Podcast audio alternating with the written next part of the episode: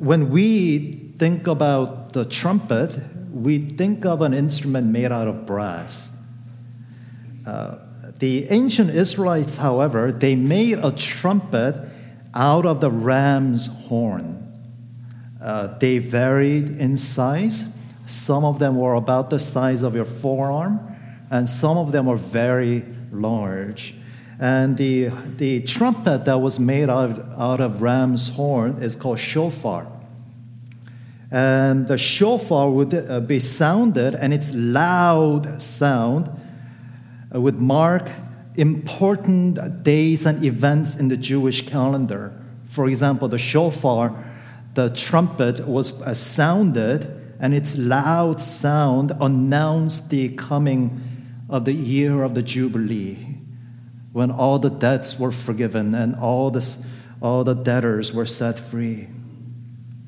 And the shofar, the trumpet, was also blown to precede uh, the making of an important announcement in the community of God's people. And the shofar, the trumpet, is also what the watchman sounded in order to warn a people of approaching danger. And if you remember chapter 56 and verse 9, you remember how God rebuked the blind and the silent watchmen, the leaders of Israel, who failed to warn God's people of God's coming judgment. Now, here, God calls Isaiah to sound the shofar. He calls Isaiah to sound the trumpet. Cry aloud, do not hold back. Lift up your voice like a trumpet. Declare to my people their transgression, to the house of Jacob their sins. Judgment is coming, and it is the burden of the prophet to cry out, to declare the coming judgment. And what is that cry? Uh, we are going to, to focus our reflections this morning along three issues. First, the right people are the wrong people. The right people are the wrong people. That is to say, you know, if only Isaiah had denounced the usual suspects, you know, people like the drunkards, the prostitutes, the thieves, the murderers. You know, they are the dregs of society, and they are the people who need a stern talking to, the usual suspects.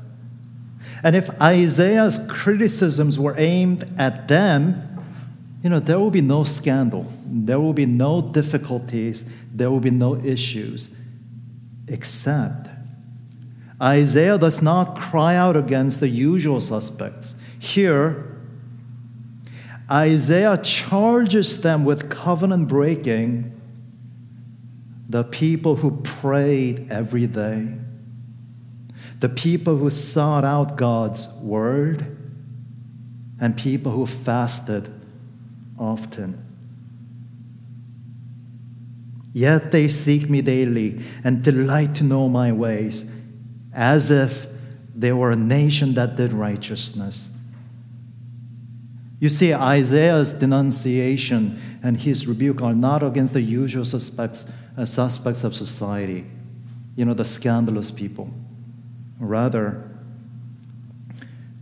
God's rebuke is against those who, who had all the markings of a serious commitment to God, people who prayed every day, people who read God's word every day, people who fasted often, people who, in every respect and by every appearance, appearance seemed devoted to God.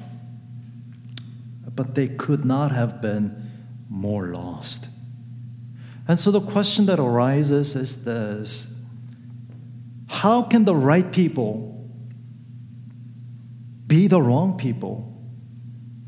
How is it that God's rebuke the prophetic denunciation is pointed at the people who seem to have everything together spiritually speaking. And, and to make the matter simple, the problem And the reason why the right people became the wrong people is that their religion was not spiritual. And their religion was not spiritual. Now, I must say at this point that when I say that their religion was not spiritual, that is in no way of an, in, an endorsement of the mindset that is very prevalent today that we hear often. And I mean when people say, you know, I'm spiritual but not religious. I am spiritual but not religious. And it would be a grave mistake for us to think that people who say, I'm spiritual but not religious, it, it would be a mistake to think that they and we share some common ground, that they are potentially our allies. Because when people say, I am spiritual but not religious, what they actually mean by that is that I cannot accept any situation where I am not God. You see, I cannot accept any religion where I don't get to decide what is right and what is good and what is worthwhile. That's what it means when people say, I am spiritual but not religious. Because the only religion that is acceptable to them is, is the religion in which way they get to play God. And when they say, I am spiritual but not religious, that means, you know, they never have to be humble enough to learn from other people. And they never have to be loving enough to endure imperfect people and they never have to be needy enough to receive grace. And they never have to be lost enough to need a rescue. And when people say, I'm spiritual but not religious, that's just a way of seeking God on their own terms and not do as God requires of them. You know, that is actually true of people who belong to so called organized religion and people who reject it. And it was true of the people of Israel against whom Isaiah uh, declares these words. Because what they all have in common is that they are seeking God on their own terms. And we need to realize that apart from doing what God commands, with a glad obedience, we are all the wrong people. You could be a part of a church, you could be outside of it. You could have all the markings of serious religion, or you could live a, a immoral life. But regardless of your circumstances, if you are not doing what God commands with a glad and willing obedience, we are all wrong people. And Isaiah uh, brings out two very particular issues to illustrate that. The first thing is he shows us what spiritual fasting is. Again, Isaiah uh, he, he denounces two right acts done with the wrong heart. Uh, the vast majority of the chapter is devoted to the topic of fasting because people were fasting often, but it was not spiritual fasting. They were fasting, but in their fasting, they were not doing what God had commanded them, but they were seeking God on their own terms. And then Isaiah also focuses on Sabbath keeping because in their Sabbath keeping, they were not doing as God had commanded them. The first is, however, fasting. Look at verse 3. Israel complained to God, Why have we fasted and you see it not? Why have we humbled ourselves and you take no knowledge of it. You know, what's interesting is that the Old Testament only commands one day of fasting on the Day of Atonement. But there are, of course, other uh, fasting that we read about in the Old Testament. It was reserved for special circumstances to express your great mourning, uh, to seek God's favor in, in terribly difficult circumstances. And so, fasting represented a very serious commitment to God and seeking God's favor. And apparently, these people uh, fasted regularly. And it really gave the impression that they were very serious to God, in their commitment to God and that they prayed a lot. But what's really interesting and fascinating is that apparently they had some sense that God was not on their side, even though they fasted a lot and they prayed a lot.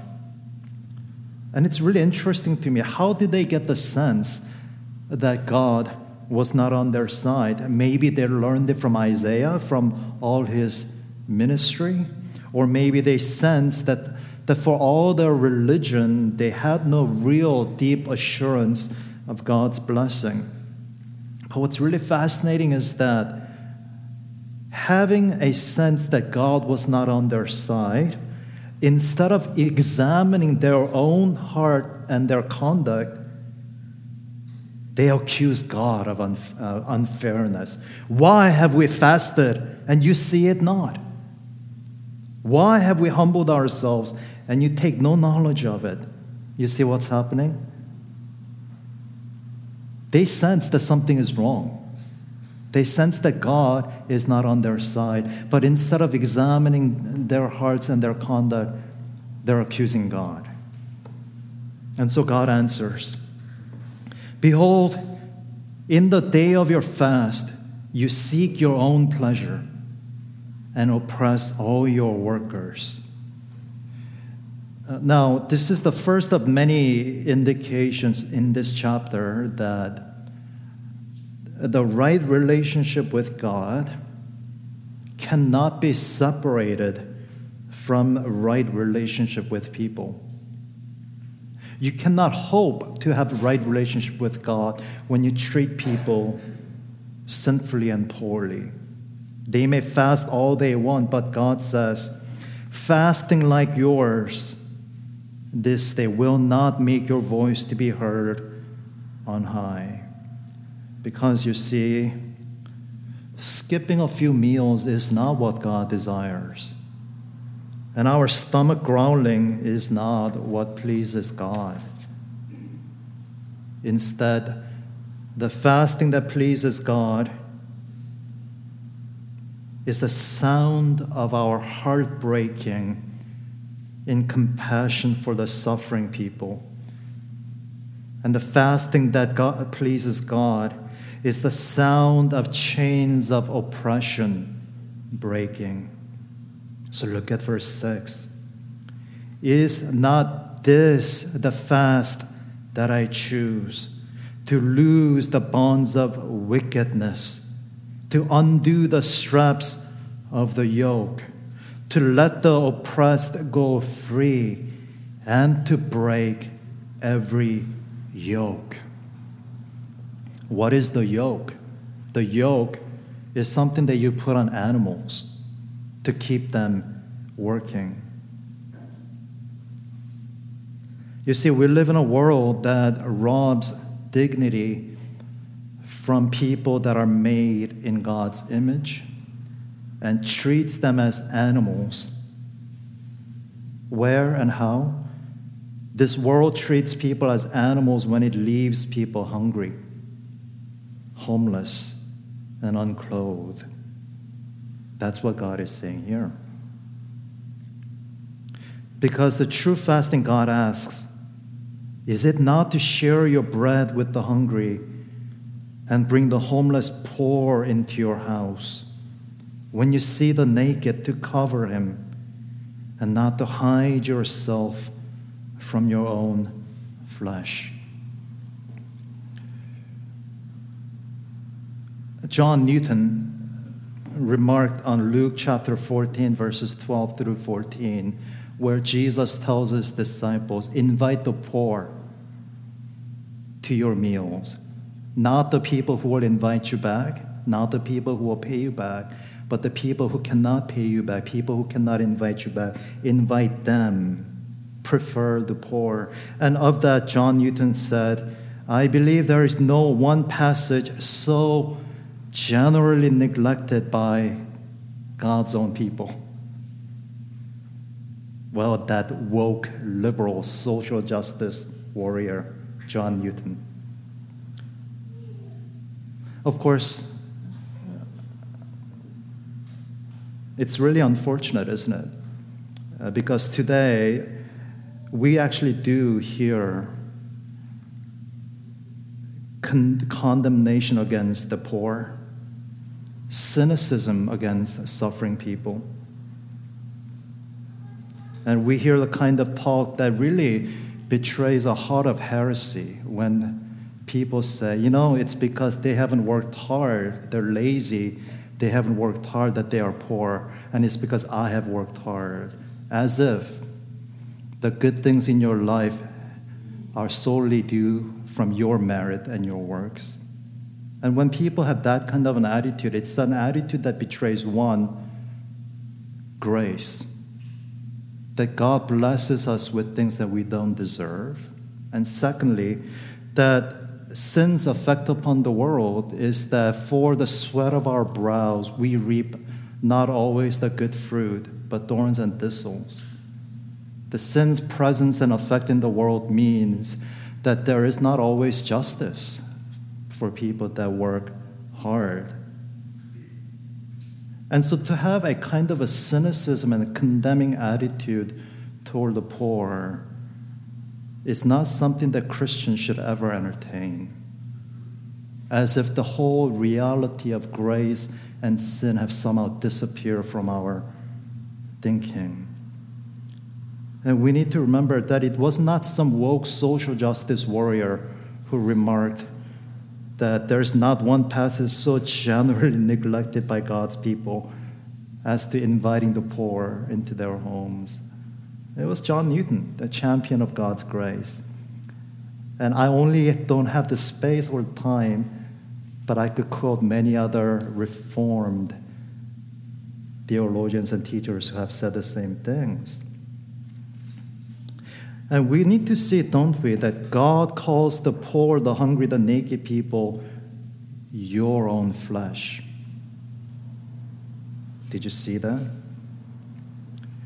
Is it not to share your bread with the hungry and bring the homeless poor into your house when you see the naked, to cover him and not to hide yourself from your own flesh? In that, God is telling his people, you know, we are like that priest, the Levite who saw a suffering man, the robbed man the half dead man, and we took the long way around him to avoid him. Well, he's not my neighbor. I'm not obligated to help him. But what did Jesus say? To the person who asked, Who is my neighbor? Jesus said, Anyone who is in need, that's your neighbor. And here God is saying the people that are hungry, who are poor, who are naked, who are suffering, they are your flesh. And God calls them to break every yoke so that it may never oppress anyone again. And that is why, as God's people who, who understand the beauty of grace and the reality of sin, and who understand something about God's heart, we cannot have a cynical, dismissive attitude about the poor and the suffering people. But there is a better way when God says, Is, is it not to share your bread with the hungry, to bring the homeless poor into your house? And God says, Then, then shall your light break forth like the dawn, and your healing shall uh, spring up speedily. Your righteousness shall go before you. The glory of the Lord shall be your rear guard. If you pour yourself out for the hungry and satisfy the desire of the afflicted.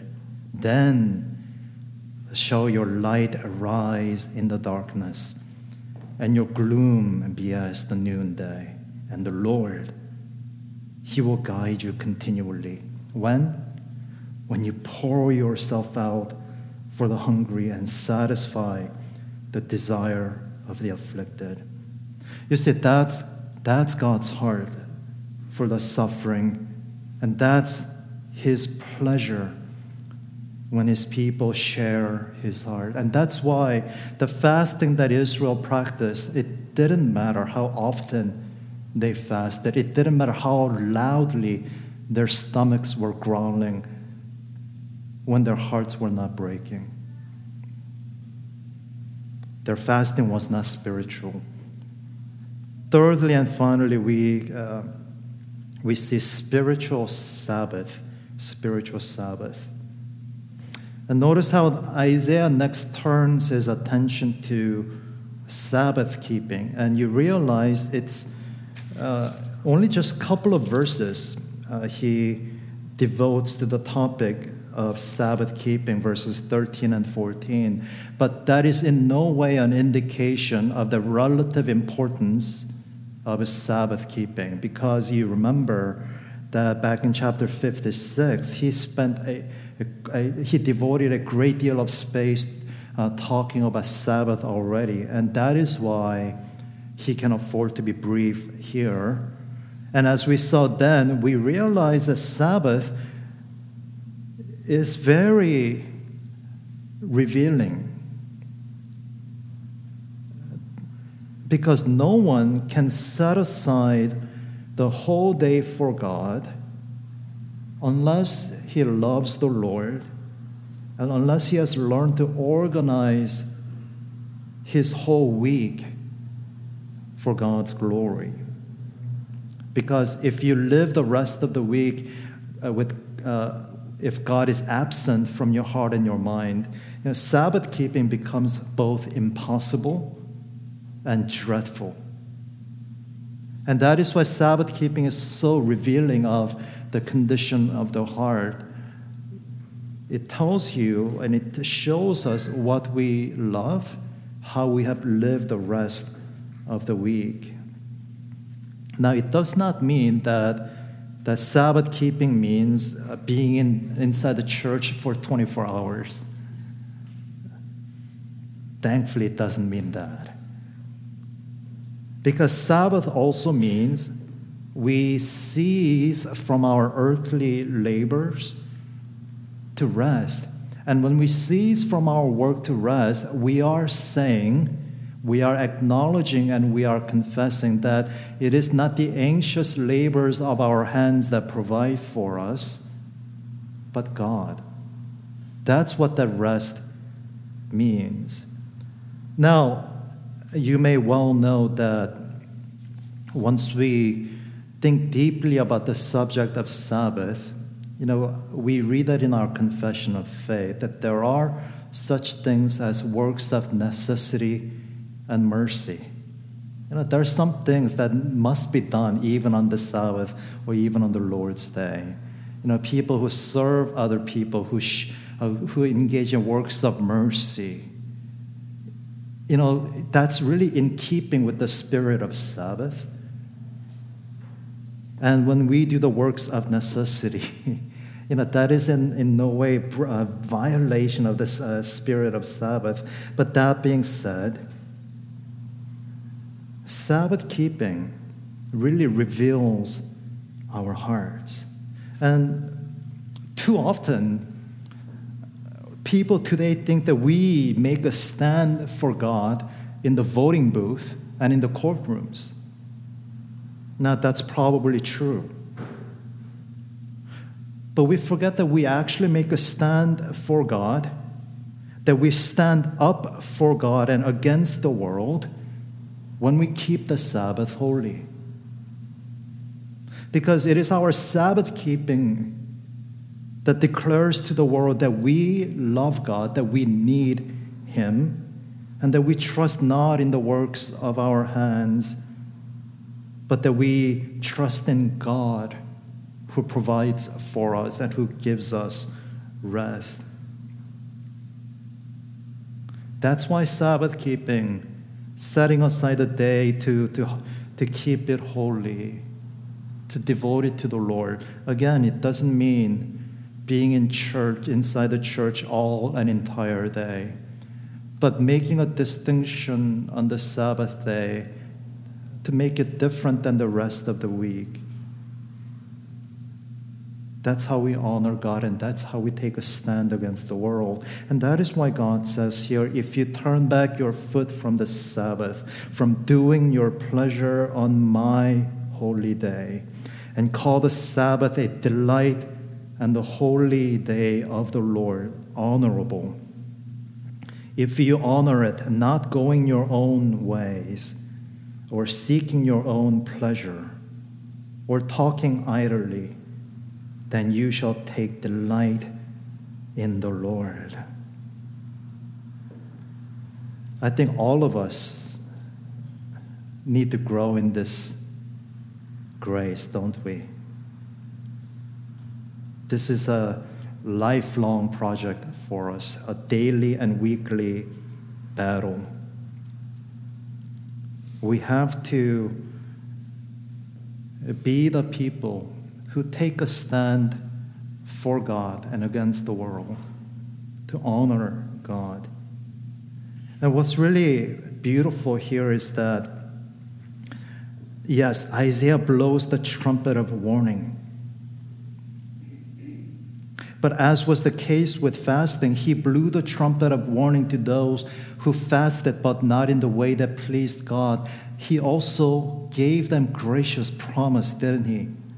But if you pour out yourself for the poor, and if you truly fast in a spiritual way, then the Lord will guide you. You will have light in darkness.